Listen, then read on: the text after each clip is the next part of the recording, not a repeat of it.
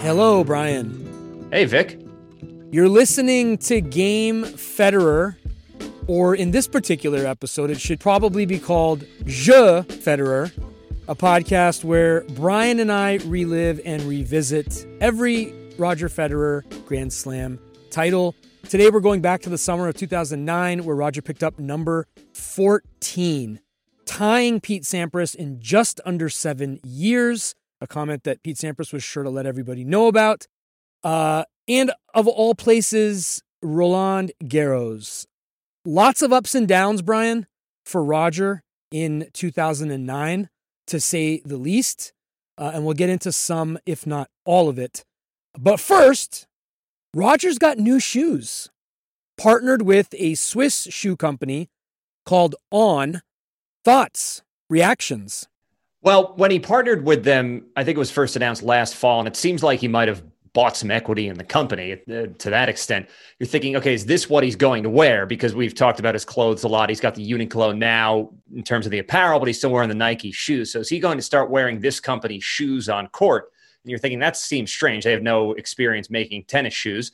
Um, the answer is no, but he was still doing commercials for them and different advertising. But now they've got their their first uh, Federer model limited to 1,000 ticket price $250. So a little bit steep. Already on eBay, well over a thousand dollars. Fifteen hundred. I just checked.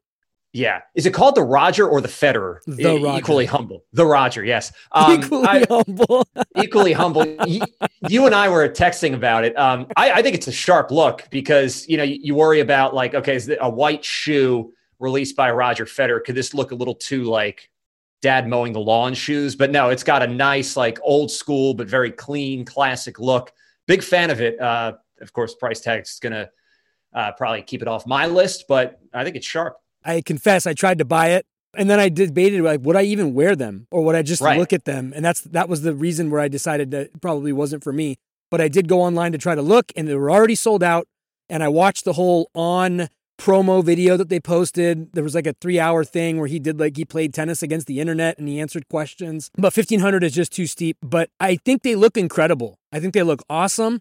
I think it's super smart of him to do something with a Swiss company. He could go anywhere he wants. He could put his face on any product essentially. And he chose something that had a little bit more of an independent spirit to it, which I thought was cool. And I, the direct comparison that came to mind for me was the Steph Curry shoe that Under Armour did. And um, that was the ultimate dad shoe, if you will. Yes. And I thought it was terrible. This was all white, but it had a certain edginess, a minimalistic sleekness to it and I would have rocked them all day. And I would, whereas I would have never even entertained the idea of the Steph Currys. Right. This looked like something that you would see being worn at Wimbledon like 30, 35 years ago, but not in a bad way. Like it's got like a retro look, but it's still very modern. I think it's it's a sharp look. Yeah. It was important to him that it have he mentioned on that on special that they posted about how he was a fan of this of the 50s and the 60s and the 70s he was actually started complaining about the 90s without saying the word Agassi. He was like, I didn't like the shift to neon and, you know, various, you know, color palettes and whatever. So that, that was an important thing for him. Um, why only a thousand? What's the play there? Obviously scarcity is, is, you know, uh, marketplace dynamics for supply and demand, but are they testing it? Do you think it'll become like more of a mainstream shoe that everybody can buy? No, my guess is you answered your question with uh, the first part of your statement, just the scarcity driving demand. We're we're sitting here talking about this shoe now that yeah. neither of us will probably ever own, so that when they maybe introduce something that's not called the Roger, maybe it's called you know something else Federer related, but not quite as direct as the Roger, and they take fifty dollars off the price or hundred dollars off the price. Maybe that's their mass market entry, but to to get it going, get people talking about it, this seems like a good way to do it. 120, 150, that's the sweet spot. Agreed? For a Roger Federer shoe, for a Jordan type shoe, for a LeBron type shoe, 120 to 150 is reasonable. Yes, I, I would agree with you there. But I will say in their defense, if you look at, if you have any sort of like, I don't know what your sneakerhead aficionado status level is, I read about it and I kind of like keep up with it on the periphery. And I do know that the aftermarket for a lot of these shoes is just insane. So for the retailer right. to get for the manufacturer or for the retailer to get a little bit of that edge it makes sense to me. I mean, there are Jordans that are going for like seven, eight, nine hundred bucks that are used. So right. I do get it. And seeing it go for fifteen hundred on eBay right now, what two days in, there's probably an argument for why the price is that high. But again, we shall see. I would love to see it go mainstream. I think that this whole uh, post career, especially of these legend athletes, there's like maybe seven or eight of them that can do these incredible things and go in these incredible directions. Obviously, LeBron, obviously, Jordan, Shaun White, like the one sort of consequential figure in every sport. These are the kinds of things that we like to follow as fans, right? What they do next, right. what moves they make, what succeeds, what fails. Um, it's all just fascinating stuff to think about and talk about. Very much so, and it, especially as you know, the money has gotten so there's so much money involved in sports.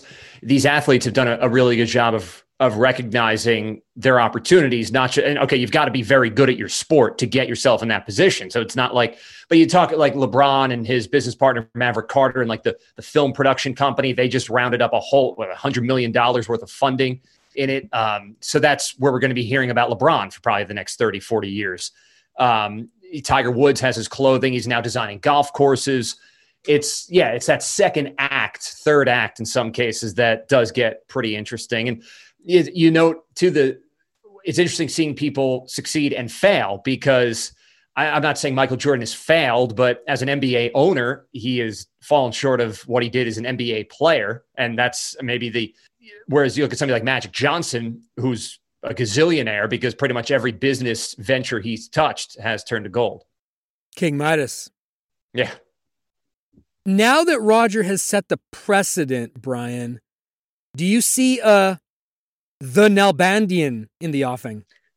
Uh, only because he always uh, was dressing in some of the more, I say obscure, but to us in North America, some of the more off the radar, like South American clothing manufacturers. So maybe somebody wants to team up with team up with him. Good example, actually, in the tennis world. Remember the uh, the Chinese company that Dwyane Wade wore? Like mm. I think it was like Li Ning. Yeah, yeah. Um, they have a big relationship with Svetlana Kuznetsova, the Russian women's players, won a couple of majors. Uh, somebody's still out there, pretty high level. She's fun to watch. I've always really enjoyed watching her. She's a big fighter on court. Uh, but she's got her own logo from that company, uh, her own shoe. So yeah, it's uh, it's possible. Look, it's the only way to do it, and it's if there was another sport that would lend itself to players having their own shoes, like basketball has done so well tennis makes logical sense. I would rock the Del Potros, you know, uh, and obviously the Agassis are my all-time favorite shoe, probably that Nike ever made for obvious reasons. It looks like a basketball shoe, but it was a tennis shoe. Um, do you have a favorite tennis shoe from any era? Um, I mean, I guess you got to go with the classic Stan Smith. Like it's it's the Stan Smith. I mean, the Agassi shoes are are pretty great. I'm trying to think. Um, because those are really the only two you think of. Like you start thinking like, oh, there's so many cool tennis shoes, but then, yeah, but if you ask the average person, name two tennis shoes, they'll probably say Stan Smith and Andre Agassi, like right. in that order. I feel like that's a disservice to, to tennis players. I feel like they've been mismarketed, Brian. I feel like there's an opportunity for a lot of these players that have these fans, and we're learning right now. We're going to talk about the U.S. Open just in a second here a, a big part of that is fans show up, they like certain players, and certain players have certain styles. Like there should be a Nick Kyrgios shoe. There's an argument for that. There's a there's a vibe, a style, a way of life, and an essence that is embodied in a shoe. And I feel like the, it's an opportunity. And I and I think I actually really strongly believe that Roger Federer has opened up sort of a, the tides, and we'll see how that plays out. Um, I agree with your general point, but I think it's just that so many of these players, they're everybody wants a Nike deal, basically. Okay. okay. Or and then once you get into Nike, I, I don't think they're really devo- like Nick Kyrgios wears Nike, but you know Nike's got a lot of different things going on where I don't think they're designing shoes for every single player they represent. I mean, look at the NBA, the number of players who will Fair. wear LeBrons who aren't just LeBron James. I think it, it kind of falls almost into that category. There's a handful. I agree with your point. There's a handful of players, is all I'm saying. Like, there's more than just Roger Federer that could do this and who knows how big the money would be, but I feel like it's a it's an it's a marketing opportunity for all parties involved, and maybe something they'll look at now that the revenue streams of tennis uh, or sports in general might be changing. That's very possible. Actually, just putting a bow on this conversation and transitioning us forward, I uh, I'd be remiss in mention. I just mentioned Svetlana Kuznetsova with her logo. Uh, she won the French Open this year that we're talking about here in 2009. I know she won the U.S. Open in 2004, and I knew she had a French Open. I just couldn't remember if it was 09 or 10, so I just checked, and she was the women's champion that year. Serena has a logo now, which obviously goes without saying. Uh, Roger has a logo. Nadal has a logo. That actually, Vic, let me stop you right there. That was a big question that Roger got was you've got these shoes. Are they going to have the RF logo? Because the RF logo was still owned by Nike. And Roger said that I, I think essentially in this q&a he said that i now own the logo i've reacquired the logo but we wanted to move in a different direction so we didn't put the logo on the shoe so it sounds like the rf logo that monogram that is we're not going to see that anymore at least that's what it seems like so Nike owned the logo and yeah. Roger acquired it from them. That's what Roger seemed to indicate this week because wow. that was a big thing when he left to go to Uniqlo. Why you don't see Uniqlo with that logo? Let's just have some fun with that, Brian. How much does that cost? Do they do right by Roger or do they milk him? Um, I would think they did right by Roger. You don't want Roger Federer as an enemy. Yeah. Are we talking in the single digit millions though, or are we talking in the many multiple millions? I would think single digit. Okay. Fascinating, right? That that could be a limited podcast series unto itself. The reacquisition of the Roger Federer logo as yeah. told by the voices that negotiated the deal. That would be very fast. I'm sure there's all NDAs signed and nobody's talking, but yes. Right, right. But after enough time though, right? After enough time yeah. elapses and all parties have enough funds have flowed in both directions. There'll be there's a story waiting to happen there. Uh, who owns the Nadal logo? That's Nike. I would think it's Nike um, because he's still with Nike. Yeah. But then the Djokovic logo is different because he's I think had that through a couple of different places. Yeah. That little D with like the devil curl at the end, kind of. um, who has a logo that shouldn't have a logo? Does anybody? Um, the guys that we named are the usual suspects that are but is there any is logofying your game a thing or is it rarefied air? It's rare. Roddick had one late in his career. Um, Sampras never had one. No, Sampras never had one. Agassi never had one. Right. I'm trying to think. But he had Rebel. I think I think that was just the name of the camera and they were like, let's get this guy to market it because he plays himself up as a rebel. Okay. I'm trying to think though, because there are definitely players that I've raised my eyebrows and said they have, they have a logo. Um, but none of them are coming to. Um, Andy Murray has a logo. Stan actually has gone in a different direction, which I which I like. He's got um he wear so when he won the French Open, he wore these hideous like red plaid shorts uh, for the entire tournament. So now he's adopted just those shorts as like his little personal good luck thing. So oftentimes, I don't know if he's still doing it, like on his bag, he'll have a little like a keychain almost and it's got those shorts. Like you can still buy that keychain with those shorts on it. Nice. Uh, so that's a cool thing. Yeah, the Murray one's cool. It's um, it looks like an AM, but it also looks like a seven seven because um, it was seventy seven years since a Brit. I think since a British man had won Wimbledon, but then also there's I think his company is now seventy seven. Like he's got his own little you know private shop. Um, so yeah, he's got his own logo too. Did Sharapova have a logo? No, I don't think she did. She was all about branding from day one. Interesting. Right. But that's another one like with Nike where you wonder true. How much like we talked before how nobody was allowed to wear like the sleeve patches with yeah. it, with anybody except for Li Na. Um, so you wonder if that comes into play there. Next little bit of news actually I wanted to run through your filter here. Uh, the Novak fallout continues. Um, he called what's happening to him a witch hunt. Uh, I don't know if that was him or if his or his dad or maybe the two of them sort of having a little powwow about it. Many top players, including him, are mum about playing in New York for the U.S. Open. Uh, I believe Nadal hasn't officially said it, but his schedule is such that it looks like it would be either impossible or ill advised for him to play in the U.S. Open. Uh, what's your download on what's going on where we're at with Novak, with the fallout, and with the U.S. Open star players not playing or playing? Well, I think with the Djokovic stuff, unfortunately, everybody's testing negative now who had tested positive, including Djokovic. Um, so that's that, that's the best news, first of all, here.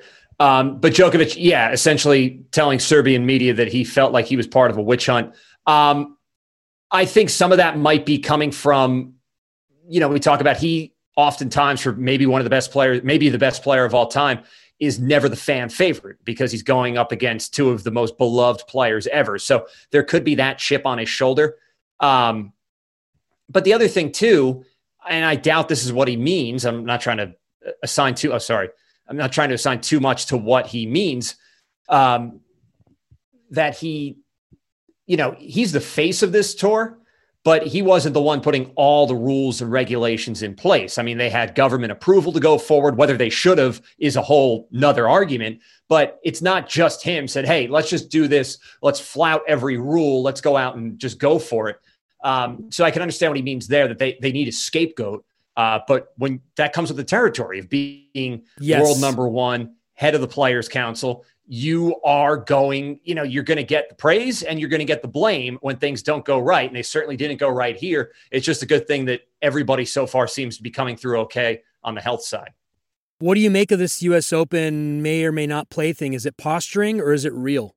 No, I think it's very real. Um, just because the way the schedule's condensed, I think, and let's be frank, as we sit here in mid July, you look at early July still, um, you look at how this country, the U.S., has handled this pandemic compared to other countries. I mean, if you're if you're a player who's got a good amount of money in the bank and you're thinking about playing uh, the Madrid Masters and the French Open, which come right after uh, the U.S. Open, wh- why would you want to get on a plane and come to the United States? I mean, I, I could think of many reasons why you would, but I would also understand why you wouldn't want to.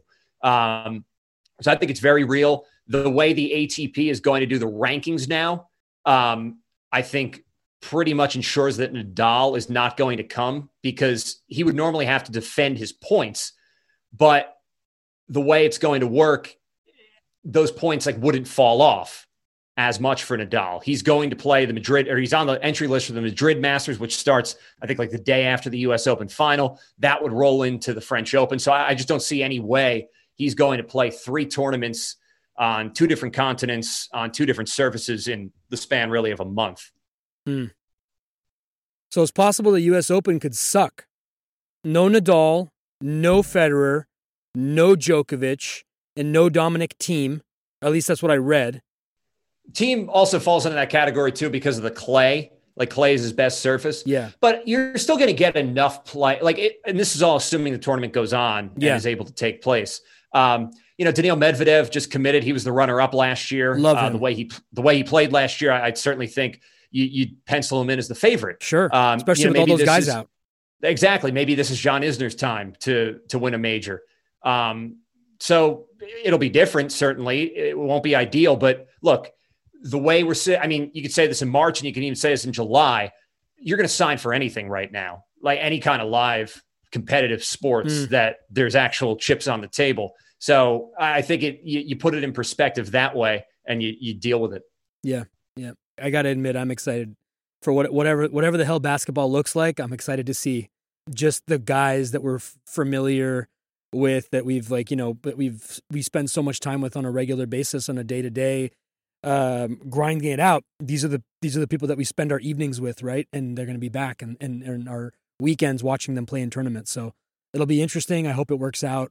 The way it looks i mean there's a chance the next two majors could be the french open and the french open because wow. Australia in January looks very dicey as well, just because of the various restrictions they've put in place yeah. to try to keep their numbers low. So that that's a huge question mark too. Um, and obviously with with the U.S. kind of going in the wrong direction, um, that you know has people questioning whether the U.S. Open can go forward. So that's a possibility out there as well. Okay, the road to French 2009 a very hard road for Roger, obviously, but also for his fans, myself included.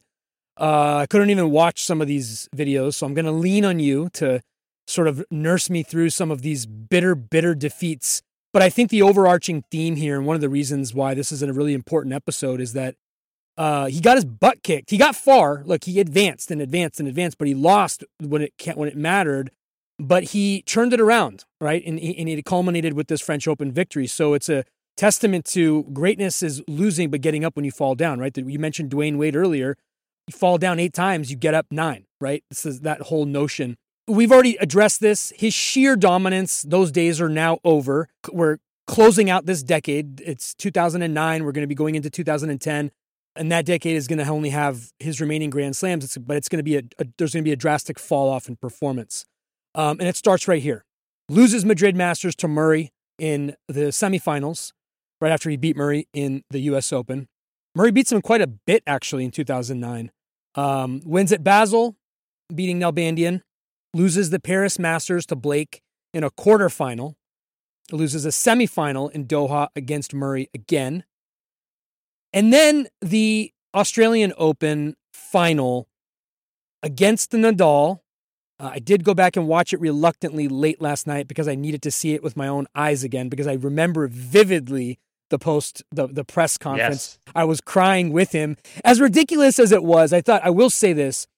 Um, he should have spoken, like he should have honored his opponent he said it's killing me and he had to take a break.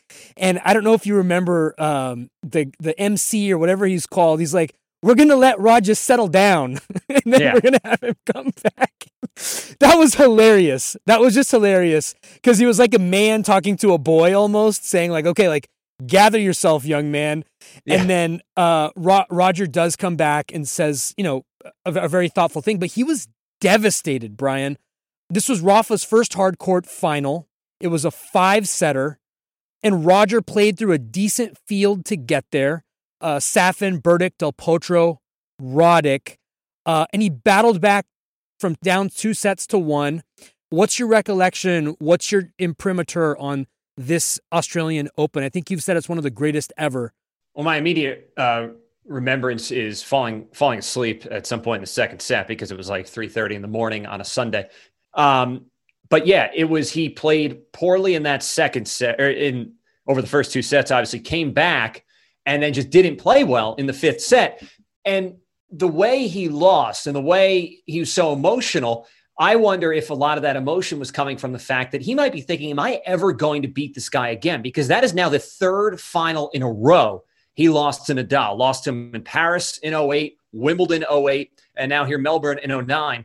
So that's three finals in a row. He's lost to Nadal. Nadal is looking like the absolute world beater, and Federer might just be thinking, is this it? Like, am I not going to be able to beat this guy because I haven't been able to right now? Um, I will agree with you that, yeah, it's very emotional, but this is part, start of that run where Federer sometimes in the in the post match isn't always as gracious uh, in defeat as maybe you'd like.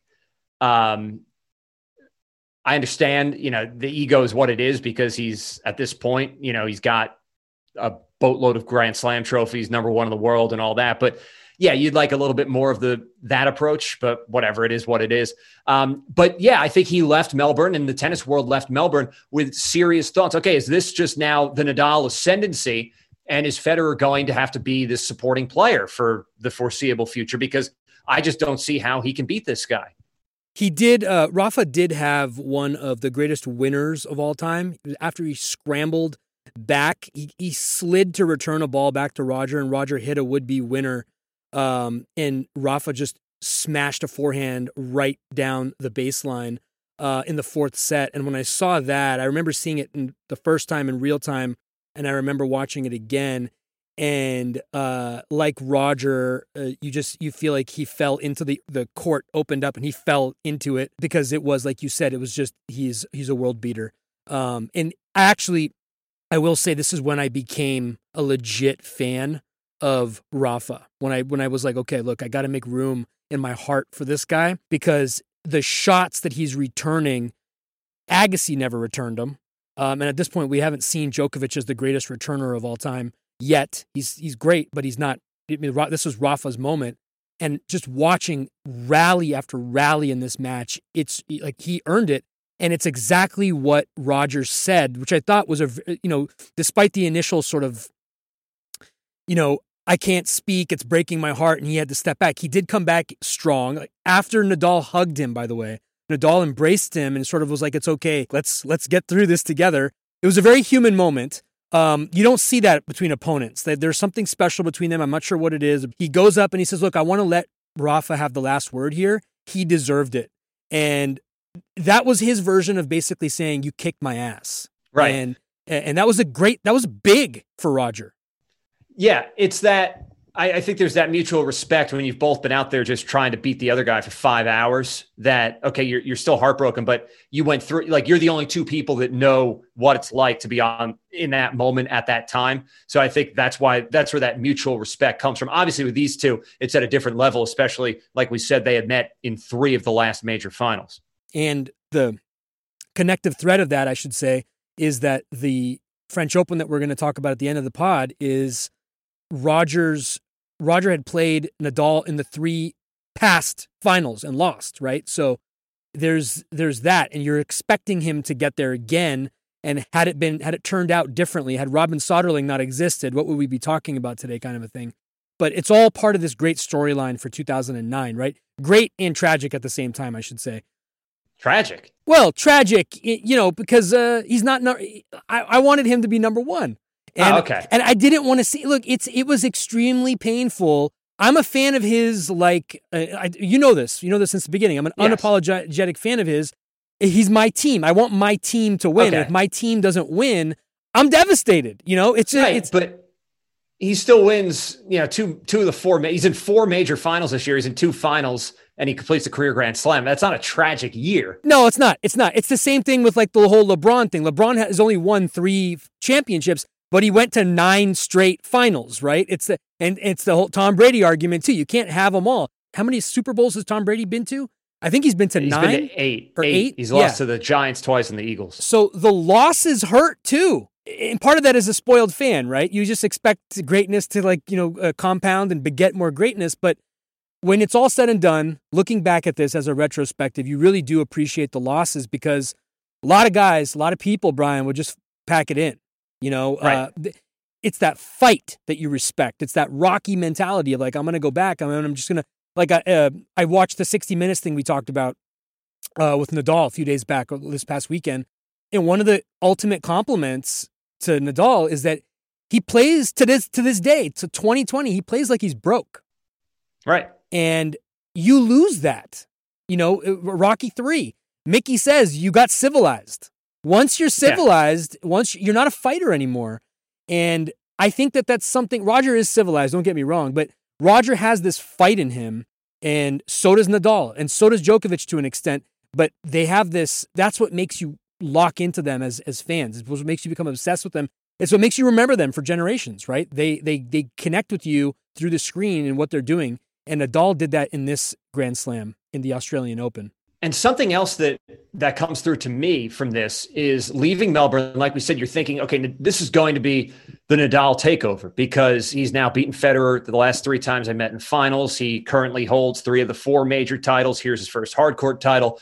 Um, so this is Nadal, and it it didn't happen that year. Um, and because of really because of injuries, and that goes to show, I think the rarity of the, the Federer dominance from the previous decade, because as we said, Federer was always blessed with great health. Nadal, the way his game style and maybe just bad luck, has not had the same flawless record with health that Federer did. So it goes to show this is really freaking hard to try to get to the top and stay at the top because Nadal's at the top right now, but he doesn't solidify it over the course of 2009 in the way you thought he would after this Australian Open. Mm.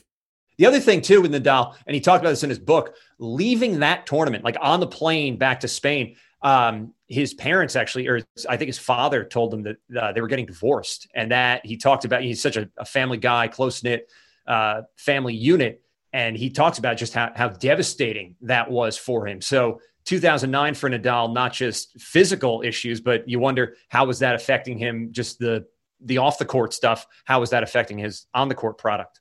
Interesting. His book called Rafa, right? Yes. Yeah. I remember reading that. Four more losses, Brian, for Federer, consecutive losses. Indian Wells to Murray again, semifinals. Well, let me just stop you. Consecutive in terms of tournaments without a title. Like he didn't lose. Yeah. Yeah. Loses the Miami Masters to Novak. Very, very rare. One of the, maybe the only time in the entire course of the show we'll see this that Djokovic uh, Miami Masters semifinal. You had a racket smash from Federer, something you never ever see. Just absolutely wasted the racket after missing a ball. And to go back to the thing with uh, Nadal in 60 minutes, he has never smashed a racket. He actually, I, I think he, uh, I'm paraphrasing, but I'm also adding a word. The the racket is treated like almost like a religious fixture in their family, and sort of like you don't you don't disrespect the racket. Is sort of the message right. that I got from him, So that was a very cool thing. Another very admirable sort of aspect of his game.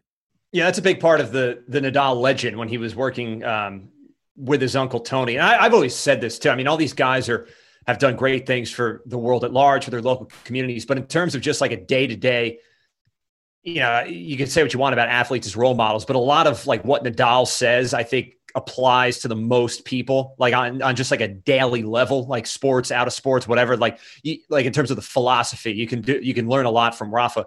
Um, yeah, when he was very young, I think he just kind of tossed the racket in frustration. and His uncle said, "You do that again, I'll we're done. Like I'm never working with you again. Think about all the kids who can't afford that racket, yeah, what they yeah, would yeah. pay to have that racket. So yeah, he has never, I mean, forget broken a racket. He's never thrown one. You, you never see anything like that really on the court.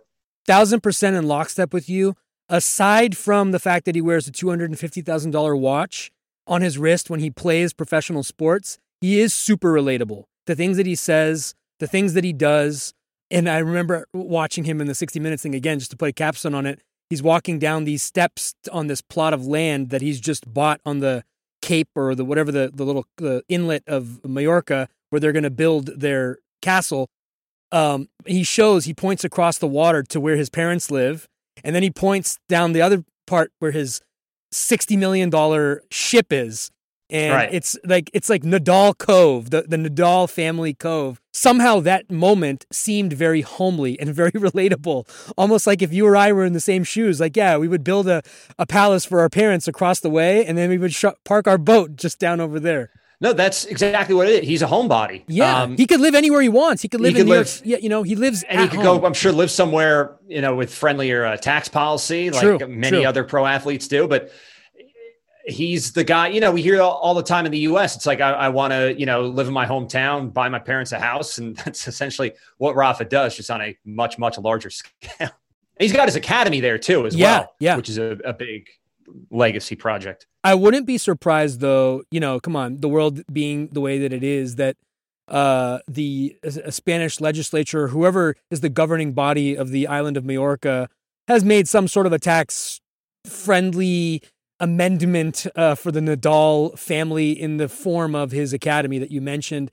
But still, you're right. He doesn't, he's paying taxes in places and jurisdictions. There are places where he could live that would essentially pay him to live there. Uh, I, I do agree with you that he is the most relatable superstar, certainly in, in tennis, maybe even in all of sport. I don't know. Yeah, it's certainly a conversation you can, it's a point you can make in terms of all sports. Um, last thing before the French Open. Well, no, there's two more losses. We meant you mentioned we mentioned Novak and the racket smash. That racket smash lost Djokovic Miami semifinals. That means Roger goes on to clay and he does not have a hard court title. Great point. Loses Monte Carlo Masters in the round of 16 to Wawrinka, and then he loses the Rome Masters to Novak again in the semifinals four straight tournament losses, actually, five straight tournament losses if you count the Australian Open. This is what I meant by not a great year for him. He's definitely in his own head, which I think has been his biggest problem. We've talked about that already. But then this happens. He wins the Madrid Masters on clay against Nadal 4 4. How did that happen? Well, and you mentioned Nadal's personal life. Did this play into that? I don't think the personal life as much as, you know, we saw what happened with Nadal in terms of losing to, to Soderling at the French Open. There's always been chatter about how how physically right he was. Um, so was he already carrying some sort of injury? Uh, was Federer in desperation mode, knowing did he play differently? Like I've lost to this guy so many times in a row. What do I have to lose? Let's just go for it here. Maybe Federer is a little bit looser. Maybe it's Nadal playing on on home soil as the favorite, as Rafa Nadal, he's not going to win every single match. Maybe that had something to do with it. But I think this certainly shifted things going into the French Open because now you can look at Federer. At, I mean, you're always looking at Federer as a favorite anytime he's in a tournament, but beating Nadal on clay directly before the French Open, I, I think makes you think, hey, I, he can win this tournament. And he does. Leads us right into Roland Garros 2009. Coming off that victory on clay, he's got to be feeling better than ever. And the first three rounds, Martin, Acasuso, Mathieu, three setter, four setter, and a four setter. There were two tie breaks in the Acasuso match to get him nice and sweaty, get a nice little lather going for the rest of the tournament. The fourth round was a point of interest, and I think we've briefly mentioned this in the past too. It was a point of interest for two players, right? It was a point of interest for Roger, uh, who played Tommy Haas. It was a five setter.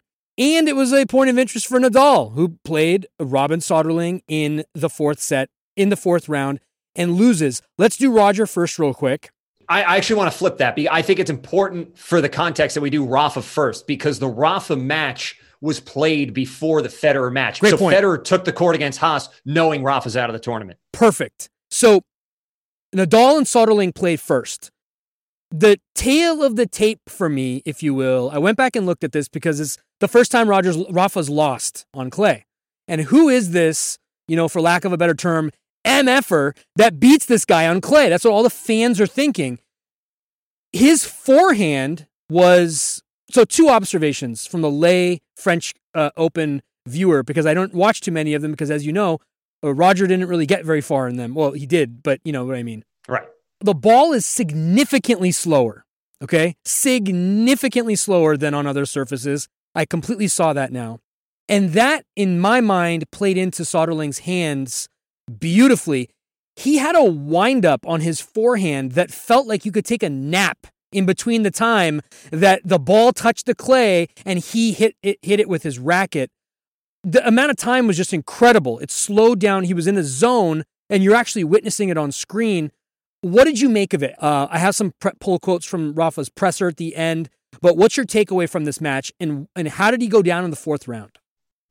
Um, well, like we said, I, I think that maybe he just wasn't right. I mean, uh, recent like this still gets talked about among players. So chatter maybe a month ago um, from somebody who just retired that you know a rumor was Rafa was sick for this match or Rafa was hurt, Rafa this, Rafa that maybe that's the only way these people think that you can explain how Rafa's first ever loss in his fifth French Open was to Robin Soderling.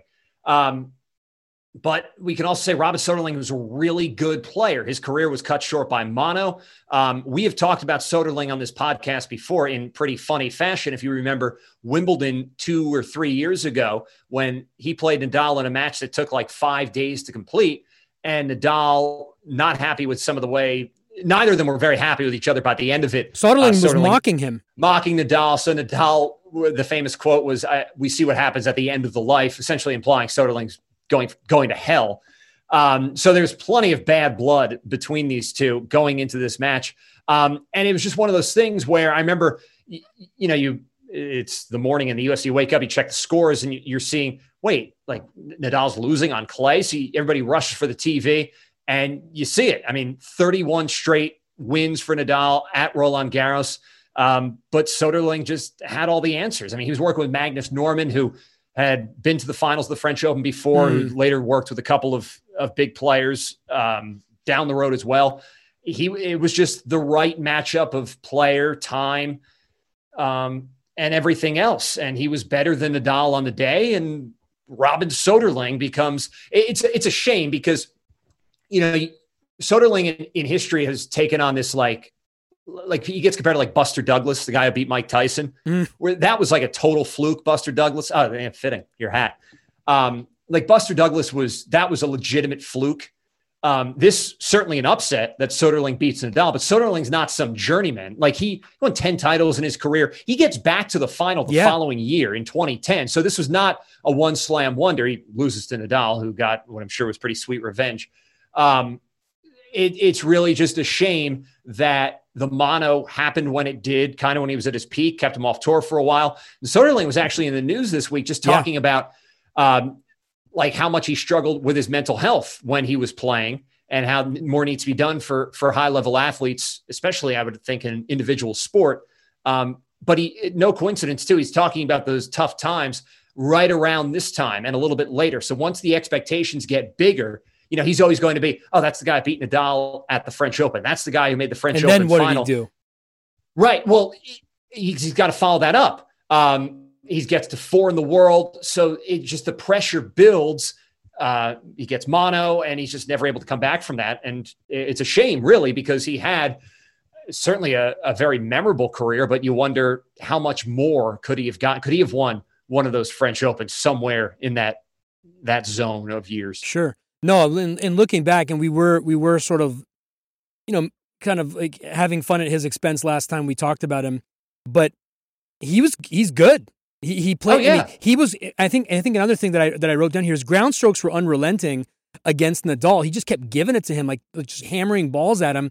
But he was also confident, and that is a rare combination when you're playing against number one, number two, number three player in the world. So hats off to his performance. The Rafa presser really showed his poise. He lost in the fourth round of the French Open, his home, his turf. He said, "quote I have to accept with the same calm when I lose as when I win." And it was it's just a very stoic Rafa Nadal. Like, where did the like you what you see on the court is not what you expect to hear on the sidelines. And I think that's one of the enigmatic things about him. And then the, the flip side of that is with Roger, what you see on the court is what you expect to hear off the court, but you don't it doesn't always translate or work out as as such. Yeah, and I think there's something to be said for that. I mean, you look at people who are even, like think of like great coaches in other sports who aren't you know, like like I think of like the Yankee dynasty, like Joe Torre, the the manager of the yeah. Yankees when they won all those World Series in the '90s. You wouldn't really know anything about the way the game was going if you looked at Joe Torre's face. And it's different, obviously, in a team sport, but every player on the bench can sense that. That okay, if the manager's even, if this guy's even, like he he believes in me to go out and do my job. But if the manager's pacing, sweating, like yelling things, you're thinking, okay, this guy's rattled and nervous so I don't really have faith in him. Does he have faith in me? Start questioning that. Now, obviously, tennis, like we said, individual sports, so it's different. But the, the guy on the other side of the net can certainly notice what's going on in his opponent's mind. He, he, might try not to, but it's going to be noticed if the opponent's freaking out, having some kind of meltdown. But if he's all business, um, that's a big advantage. Mm. Uh, he said something, uh, a technical question for you. He said something in the presser. He said he played short. What does that mean? I played short. Uh, that he's probably giving. I would guess he meant he was giving Soderling too many short balls, um, like just balls that aren't like penetrating the court enough. So Since Soderling's able to come up and attack that, especially on a clay court where it's slower and you have more time, um, he's probably just basically not being aggressive enough and like going. Not that you need to be painting lines, going for winners, but just leaving too many balls kind of fat in the middle of the court, allowing for that that huge time lapse between exactly. allowing for him to wind up his shot. Right. And pick where he wants to go um you know where he wants to paint the court as opposed to the other player. Yeah. Okay all right so let's go to haas a five setter with federer. Roger loses the first two sets. That's the main storyline here. And then he steamrolls 402 in the th- third fourth and fifth sets. He was playing like you said knowing nadal had already lost. Was this a bit of this is my moment. I ain't going out like this a million percent. I mean, I think this is one of the more unique Federer wins because we'd never seen him. It's a very different pressure. Like, okay, Federer's had pressure on him his entire career, especially once he became number one. He's number one in the world, but where he's looked at here coming into this tournament as almost maybe something of an underdog. But then all of a sudden, when Nadal's out, into the spotlight. The spotlight goes right to Federer. It had not been on him in this tournament to this extent over the last couple of years. So everybody's thinking now, okay, here it is. This is the time. He's gonna. He's got a chance to win this tournament without having to beat Nadal. The hard part's done. He can beat everybody else. So Federer takes the court against Tommy Haas, um, knowing all of that. But you know who else knew all that? Tommy Haas. Um, he knows that. Okay, Federer. We have they have very similar game styles. Um, we've talked a little bit about Haas before on the show. I'm actually surprised we haven't talked about Tommy Haas as much as we have. Like their paths uh, didn't cross to the extent. That's one thing I've learned in this that they did not cross as much in the majors. Um, Haas, we talked about, uh, married actually to David Foster's daughter for the the LA aspect out there for you. Uh, he's currently the tournament director at Indian Wells. He's a German guy. He's one of the big Nick Bollettieri guys. Um, big, big physical guy big power off the forehand. He's got the one hand backhand like Federer. He's got more power than Roger. Yeah. But as we said, the problem often was with Haas, it was between the ears. Uh, some of those pressure moments, he didn't charge through them as much as other guys. There'd be a running monologue to himself often on the court or during the changeover where he's you can hear him just getting down on himself. That's what we talked about with that kind of stoicism and how that can be an advantage. So Haas goes up two sets to love in this match. Fourth set, I was reading uh, Peter Bodo of ESPN had a great uh, retrospective. I think it was probably last year for 10 years of this. Haas is up um, on serve 4 3 in the third set. He's got a break point on the Federer serve. Hmm. So if he wins that point, he's up 5 3, serving for the match and knocking Federer out in straight sets. Haas, in this interview with Peter Bodo, said, I'd be lying if I said I didn't think at that point, if I win this point, I'm going to win this match. I'm going to serve him out. I bet everybody thinks that, but you don't often hear people admit that. Well, spoiler alert, that didn't happen. Federer missed the first serve. He's got to come up with a second serve.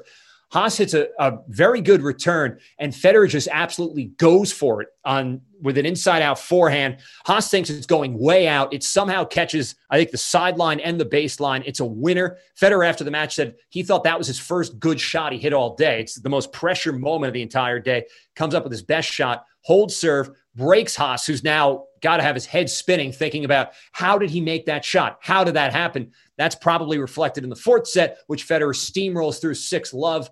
Haas manages to stabilize a bit in the fifth, gets it to two all. Then he gets broken. And he told that interview to Peter Bodo that once I got broken, I started thinking it's over. And uh, that's pretty much what happened. He thought, there's no way I can recover from this. He couldn't recover. And Federer is on surviving the Tommy Haas scare. And to your point, beautifully, that 6 0 set is that between the ears problem. He couldn't shake the point before what just happened. And um, I think you've mentioned this a few times very eloquently. Uh, when you blink on the main stage with Roger Federer, and if you're that blink is just a millisecond too long, the set is out of control. It's it's over before you know it. Yeah, and that, that's exactly right. Here's the number that just puts into perspective what Federer did after hitting that shot when Federer comes up with that shot, Haas is up 4 3 in the third set. From that point on, Haas wins two more games. Federer wins 15. So 15 to 2, the games go after that shot, and Federer rolls through. I mean, that, that's just remarkable. Clutch. Yeah. That's a clutch moment for Roger Federer, if ever. I mean, this whole tournament is. I mean, it's yeah. one of it's one of the most clutch you know displays we've seen from Federer, and it's just because Federer is in a different. It's like a different angle here. He's yeah, he's the favorite at this point, but he's become the favorite because Nadal's lost. So now all the pressure is on him. Next round, Monfils, six two four. Um, Brian, does Monfils have the makings of a Grand Slam champion? Absolutely, and that's what's so frustrating about him. Um, he one of the great junior seasons of all time in 04, 05. Um, he's got all the athleticism, he's got all the shots, he's got all of the he can play with anybody. Um, but it's just at times like there's there's like a drift on court, like a couple of games, just there's a slight drift. And then by that point, it's too late. I mean, he was up big on Federer at the U.S. Open a few years ago. Uh, Roger came back. He saw that lapse from Monfils. Federer comes back, wins in five. Does he have the makings of a major champion? Absolutely. Who gets one first if you had to pick Kyrgios or uh, Monfils? Um, I would actually say Monfils, um, but I, I, don't think he does. But I, if I had to pick, like he's in a relationship now with Alina Svitolina. Um, yeah, yeah, and yeah. that seems to have worked out well for both of them. Like it, it just helps to have that kind of sure somebody who Agassi and Steffi Graf. Yeah, somebody who's been who knows what you're going through. Yeah. Um, so Mirka that's and Roger. So maybe he grabs one, but um, I just don't see it. Speaking of Mirka and Roger, they had gotten married in the weeks before this tournament, and she was soon to deliver their first set of twins. so that's big, big personal year for some of these guys. We talked about you know Nadal, uh, some family discomfort, but here's Federer now married and expecting twin girls. Uh, semifinal, Del Potro, man, he is such a pleasure to watch. I gotta say, when he's on, um, Roger comes back again down two sets to one. Uh, again, clutch to your point this whole tournament. And you really see the kind of problem Del Potro will be going forward, not just for Roger, but just for the tour in general when he's not injured, right? Uh, got me really curious about his backstory, actually. I, I, didn't have time to look into it, but I'm very just genuinely curious about Juan Martin Del Potro. What were some other standout things for you in the field leading up to the final uh, before we talk about it real quick, or did we cover everything? I mean, I think we covered everything. When you talk about this French Open, you're talking about Robin Soderling and Roger Federer. Uh, this was the the furthest Andy Roddick ever got at the French Open. He lost to Monfils uh, in the fourth round. There was a um, a great tweet from Roddick a week or so ago because the ATP coaches are currently, as we sit here in July, they're auctioning off some different experiences and, and, memorabilia just as a way to, to raise money really for themselves because they've not been making any money over the last four or five months. Um, and one of them, I guess, is you go to the French Open with I, I, forget which coach it was, and, and Roddick retweeted it and basically said, "Oh, can we go the second week?" Because I've never been to the second week of the French Open, which was clever. We'll a lot of Roddick talk. Uh, really, our last Roddick talk of this podcast will come next time. Yeah. Very familiar year for Roger too, because in um, you mentioned certainly Roddick, or as we talk about Roddick, but Del Potro, he beat him handily in Australia, beats him here, and then of course loses to him at the U.S. Open. So they met in three of the four majors in 2009. Yeah, the final um, kind of ho hum actually, except for the guy that jumped onto the court and tried to. Uh, what did he try to do? Put a hat on Roger or to yeah, serenade Roger? Like yeah. Um, Roger handles Soderling very efficiently, one six four. Um, my my main question for you is: like, it was a clinic and it was a very elegant performance. And you knew it was going to be his tournament, especially after the second set. You just knew it. It was it was done. Uh, it was in Soderling's face, if nothing else. Um, what was it? What was Roger able to do to diffuse Soderling's ground strokes? What do you think he took away from his match against Nadal, if anything? Um, I don't know if he took stuff away from the Nadal match because Federer had a, a very good track record against Soderling. Um, like he had, by good track record, I mean he had never lost to him and had not lost, didn't lose to him for another year or two.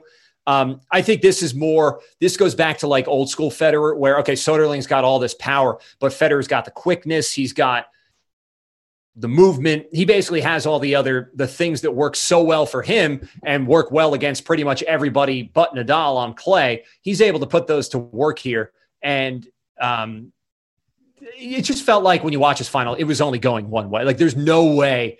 It's like watching The Last Dance. We talk a lot about the Jordan documentary. Like there's certain games where it's like there's no way the Bulls like Jordan's losing this game. Like this right. was a match like that for Federer. Like he he steps on the court once he got past those. Once he got to the final, there's no way somebody not named Rafa Nadal is beating him on the court that day. And he showed it. And it was a beautiful moment, Brian. Context or match point the crowd was cheering. They actually did not quiet please. There was no quiet please. They were cheering like it was a like a like a college football game. It was a ruckus crowd. He didn't care. He served a brilliant serve and then falls to the ground. The tears, we've watched 14 of these now. I think this was the biggest burst or the most sort of organic burst of tears that we've seen. Um, epic moment for him, epic moment for fans of the sport, obviously capstoned, I thought it was very beautiful and timely and sort of uh, I don't know who planned that. Whoever whoever planned that should get some recognition. Having Agassi present Roger with the trophy, significance there, of course, is that he's only one of a handful of other players to win all four Grand Slams at that point, right? Yeah. Just a great moment. What do you remember from the final yeah, just that it had that feel of like a coronation, like he's been waiting this long for this career. I mean, remember he played his first major, uh, his first Grand Slam match was at the French Open. Uh, like he grew up playing on clay, but this is the one tournament that he just could not win. So to complete the career Grand Slam, I mean, think about like with Sampras, like who's maybe in, he's probably in the five greatest players of all time, but you say Sampras's name to somebody, first oftentimes thing they say back to you is, yeah, but he never won the French Open. So yeah. like there's always that asterisk hanging over people who don't win the career Grand Slam. And you've seen that, you know, down the line. I mean, Djokovic completed his career Grand Slam here in Paris as well. So you could also see that similar thing of just what an accomplishment that was for him. Nadal did it at the US Open. So it's a little bit different, but just once they're able, like I guess it, you almost get you don't get numb to the winning these guys, but this is so new. It's Yeah. something you you've tried, you've dominated everywhere else, but this one has stayed away from you. But now you've solved it. You're the champion. Um, it's you know think about it too for somebody growing up in Europe, watching tennis growing up. Yeah, okay, Wimbledon's Wimbledon, but like I, you're in Paris on the clay. Like it's just so iconic to do it there. Um, it's just it's one of those things you'll like we talk about the most important wins for Federer. This is absolutely in the top, like let's say Mount Rushmore, so top Yeah. four. Um, like this is this is a career title for Roger Federer. 14 Grand Slams now, uh, tied with Pete Sampras. Uh, but, you know, with all joy, the immediate, the, the criticism immediately surfaces. And it didn't, it, it surfaced pretty quickly after this match, actually. If you read some of the articles that were written, there's this uncomfortable debate uh, about, you know, the uncomfortable debate now begins in earnest, right? Rafa dominates him in head to heads uh, and Novak will begin to press and encroach even harder on that too. And he didn't beat Rafa in this final, which we've already agreed doesn't matter. You play who's in front of you. So that doesn't really count. But these guys, I'm thinking back to Sampras now because Sampras basically said, I never thought it would take, I never thought it would happen in seven years that my record would be kind of, you know, toppled down. My thing on that, though, is in Rogers' defense, Nadal and Djokovic took his thunder faster than he did Sampras's. I mean, they haven't eclipsed 20 yet, but I mean, if they were not in the picture, there was no Nadal and Djokovic to to counteract any of Sampras. Sampras didn't really have a a rival of those magnitudes, and I feel like if Roger didn't, this is the one argument I have with any uh, friend I have is like, look, if Roger didn't have Rafa in the picture, he'd have 25. He'd be with where Serena is right now, if not greater. And I think to to make the final sort of point on that is, I feel like Rogers handled it pretty well. He's befriended them. Uh, keep your friends close, your enemies closer. Him and Djokovic have a thing worked out, and he's sort of this elder statesman. And he got to where he got. He's at 20 right now, and no one's ever really going to be able to take that away from him. Um, and I think this final puts him in Jordan status. There might be somebody, Brian, that gets more than six rings. There might be, okay? But, and there might be another quarterback that gets more Super Bowls than Tom Brady. But he is crystallized as the GOAT, whether you like him or not. And I feel like this crystallized Roger as a GOAT. Now we're at, we have 20, but winning the French, to your point, was a super important thing to separate him from Sampras. He was the first one to do it uh, between Nadal and Djokovic, which also helps him a little bit. And it's just a very important thing. It's definitely on the Mount Rushmore. Um, definitely the most moving one for me as a fan, too. We talked about this at the beginning. Four straight French Open finals, losing three to Nadal. He's the second greatest clay court player of all time. Is that a hot take? Uh, that's an incorrect take Tell me why. because Bjorn Borg won the French Open five times. Oh, okay. Yes, I stand corrected. He's the he's on the Mount Rushmore of greatest clay court players of all time. Um, Four straight finals. I don't know about that either. Um, I also want to apologize to Bjorn Borg, who won the French Open six times. Um, it was four in a row. That's what it was. It was six total. Um, Has Nadal won it four in a row? yeah, he won it 05 through 08. So that's four right there. Then I think he had a five in a row at one point. So, yes. um, no, and it's also different too because it wasn't as specialized back then as it is now in terms of the surfaces. So it, it's a little strange to say somebody's, oh, this person's like, yeah, Nadal's the greatest clay court player of all time, but to put Federer in there, like, yeah, Federer is maybe the greatest player of all time, but it, it's it's like splitting hairs to say, oh, he's also the greatest or one of the five greatest clay court players of all time. Yeah, he's one of the five greatest players of all time, but it, it gets a little just more convoluted, I think. Any stray items, my friend? Uh, big fan of the Federer shirt here. Oh Uh, yeah, I forgot to ask you about the Nadal shirt. We got to go back to Nadal. The Nadal look, the fuchsia shirt and the yellow headband. Was that a distraction? liked it a lot. I'm sure he doesn't because he lost. Um, I was a big fan of that look. I was a big fan of it too. Uh, but the Federer shirt here, one, of the good ones, and you wonder, okay, is it so good because it's such like an iconic like Federer moment? Uh, but he had that that Nike shirt. It was like the light blue, yeah, with a darker blue collar and like button line down the center. Uh, these darker shorts with a, a light blue stripe down the side. Very good look from Roger. Okay, so we are we are at Sampras land now. He's he's accomplished the goal that we when we started the podcast. He's accomplished the goal, if you will, of getting to that point of being Sampras or better. Um, we got six more slams to go. What's on tap uh, as far as him separating himself from Sampras and the rest of the field in general? Well, we're going to just cross the channel, go to Wimbledon 2009. Um, I would. Andy Roddick seems like somebody who's pretty comfortable with his accomplishments and what he did. He won a major. He's number one in the world. But I would venture a guess that if there's a match that here in 2020 ever keeps Andy Roddick up at night, it's the 2009 Wimbledon final um, because it is the one that you could say he should have won over Federer.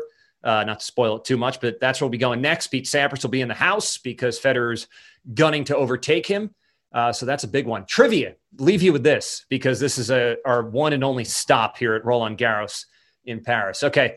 Um, Australian Open, Rod Laver Arena, U.S. Open. You've got the Billie Jean King National Tennis Center, Arthur Ashe Stadium. Who was Roland Garros? Do you know? Is this? it uh, Philippe Chatrier?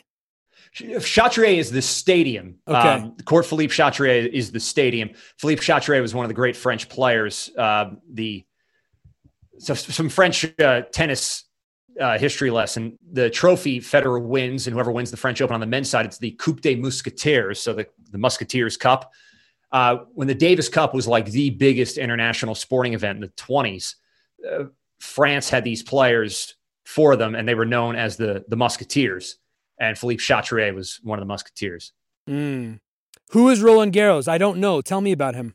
Roland Garros was not a tennis player. He was a an aviator during the First World War, like the early days of like fighter pilots, like the Red Baron. So yeah, they and they named the entire tennis complex after him. Any specific reason? Did he was he a fan of tennis? Did he have a nexus to tennis? No, he was just like a French hero. I actually need to. I shouldn't have asked you this because I misspoke on Chatrier. He was not one of the Musketeers. He was like a. He did play, but he was like the French, like head of the associate, the federation for a long time. Um, so they they named the court after him. Interesting. Uh, at Roland Garros and Suzanne Lenglen, she was one of the great women's players of all time, a, a pioneer there. They named it after Roland Garros just because um, he was like a French hero. Fascinating. Uh, one of the Musketeers, as I'm sure I've lost everybody by this point, one of the Musketeers was Rene Lacoste, whose nickname was the Crocodile. And I'll let you imagine which clothing line he started. Good stuff as always, bud. Have a nice. Uh, you're, you're taking a break. You're taking a vacation next week, so we'll be back uh, the following week to discuss Grand Slam number 15. Uh, enjoy your travels. Be safe, and I will talk to you soon. Thanks, Vic. You too.